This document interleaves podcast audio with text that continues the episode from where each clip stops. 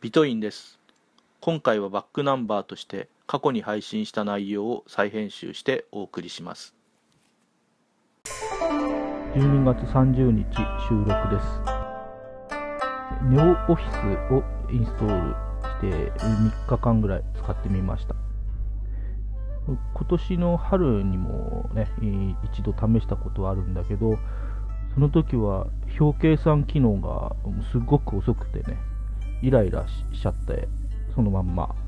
放っておいたんだけども。ところがこの間9月にインテル CPU 搭載の MacBook を使うようになってうんそしたらなんか Excel の動きがもたついちゃってね。こっちでもまたイライラし始めて。うんまあ、マイクロソフトオフィス、これ Mac 版は2004年のが、えー、現行の最新版なんだけども、当然ユニバーサルバイナリーじゃないからね、ロゼッタ起動するわけですよ。それにしてもグラフィックソフトじゃあるまいし、演算っていうか計算なんていうのはパソコンの本分じゃないのかって、ちょっとそれ がね、少し古いソフトで、えー、インテル Mac にネイティブ対応していないからってイライラするほど重たいっていうのはね、どうよって感じですよね。そんなわけで、ネオオフィスを思い出したわけですよ。うん。こっちは、えー、パワー PC 版とインテル CPU 版がちゃんとリリースされてるからね。で、もちろんフリーソフトっていうのも大きな理由ですね。で、まあ、入れてみたところ、ネオフィスは起動するのにはね、ちょっと待たされるけれども、立ち上がってしまえばストレスを感じることはなかったですね。8月に、えー現在のベータ2っていうのになったらしいですね。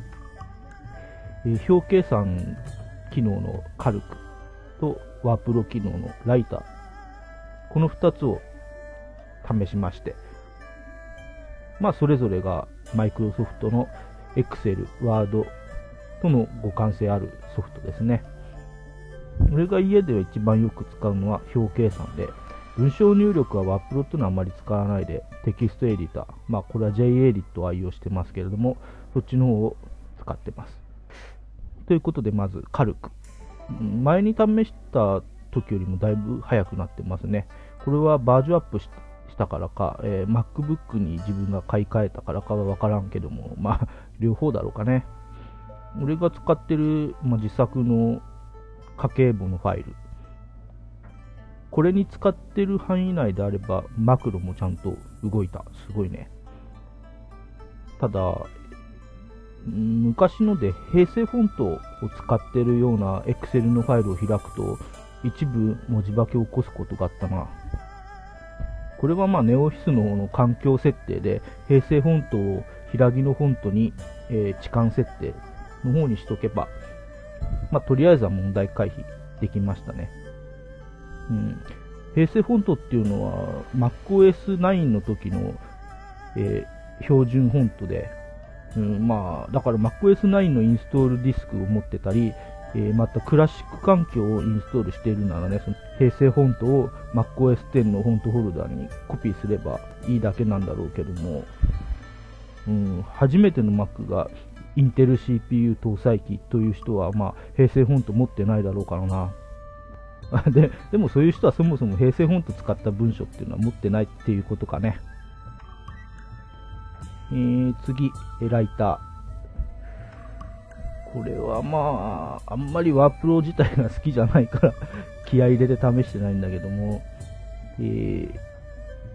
選択部分の段落数とかの確認ができないっていうのがね、ちょっと辛かったですね。それと編集画面が、えー印刷レイアウトと、えー、ウェブレイアウトっていうのしかなくて、ワードでいう標準モードに相当するようなね、ドラフト編集モードが欲しいところですね。えー、全般的に見ていくと、ネオオフィスは標準ファイル形式がオープンドキュメントって、これって次のマイクロソフトオフィスでも採用されるっていう汎用性が高いフォーマットのことなのかね。オープンドキュメントでやると、ファイルの保存容量が Excel 形式よりもかなり小さくなってて、いい感じでした。えー、まあ、この名称っていうのが、えー、往年の Mac ユーザーであれば、なんか聞いたことあるよね。あの画期的な機能だとオープンドックっていうのを思い出したな。まあ、それはともかく、ネオオフィスは Excel や Word の形式でも保存できるからね、他の人に受け渡しするのも大丈夫ですね。ってことで、先ほど、マイクロソフトオフィスは、えーゴミ箱に入れました。Excel 97からね、10年近く愛用させてもらってたけども、今こそ分かれ目、いざさらばって感じですかね。それでは、今回はこの辺で。